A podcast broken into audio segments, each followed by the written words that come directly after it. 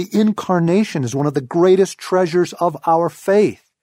The world keeps pushing God away, feeling more comfortable with Him up in the heavens somewhere. But in the coming of Jesus, He draws near, incredibly near. He takes on our humanity. How could He possibly get closer? He nurses at Mary's breast. One of my favorite Christmas meditations comes from this passage by Chesterton.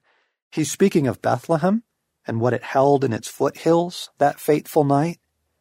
The strange kings fade into a far country, and the mountains resound no more with the feet of the shepherds, and only the night and the cavern lie in fold upon fold over something more human than humanity.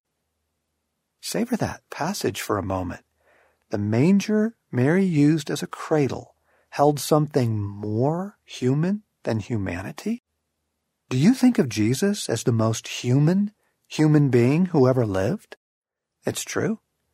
The ravages of sin, neglect, abuse, and a thousand addictions have left us all a shadow of what we were meant to be. Jesus is humanity in its truest form.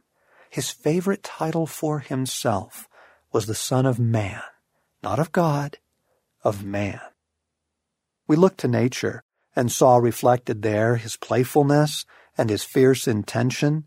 Do we see his humanity reflected in creation as well? Well, um, look in the mirror. You are the only thing in this world said to be created directly in his image. Your humanity is a reflection of Jesus' humanity. Jesus feels, you feel. Jesus longs, you long.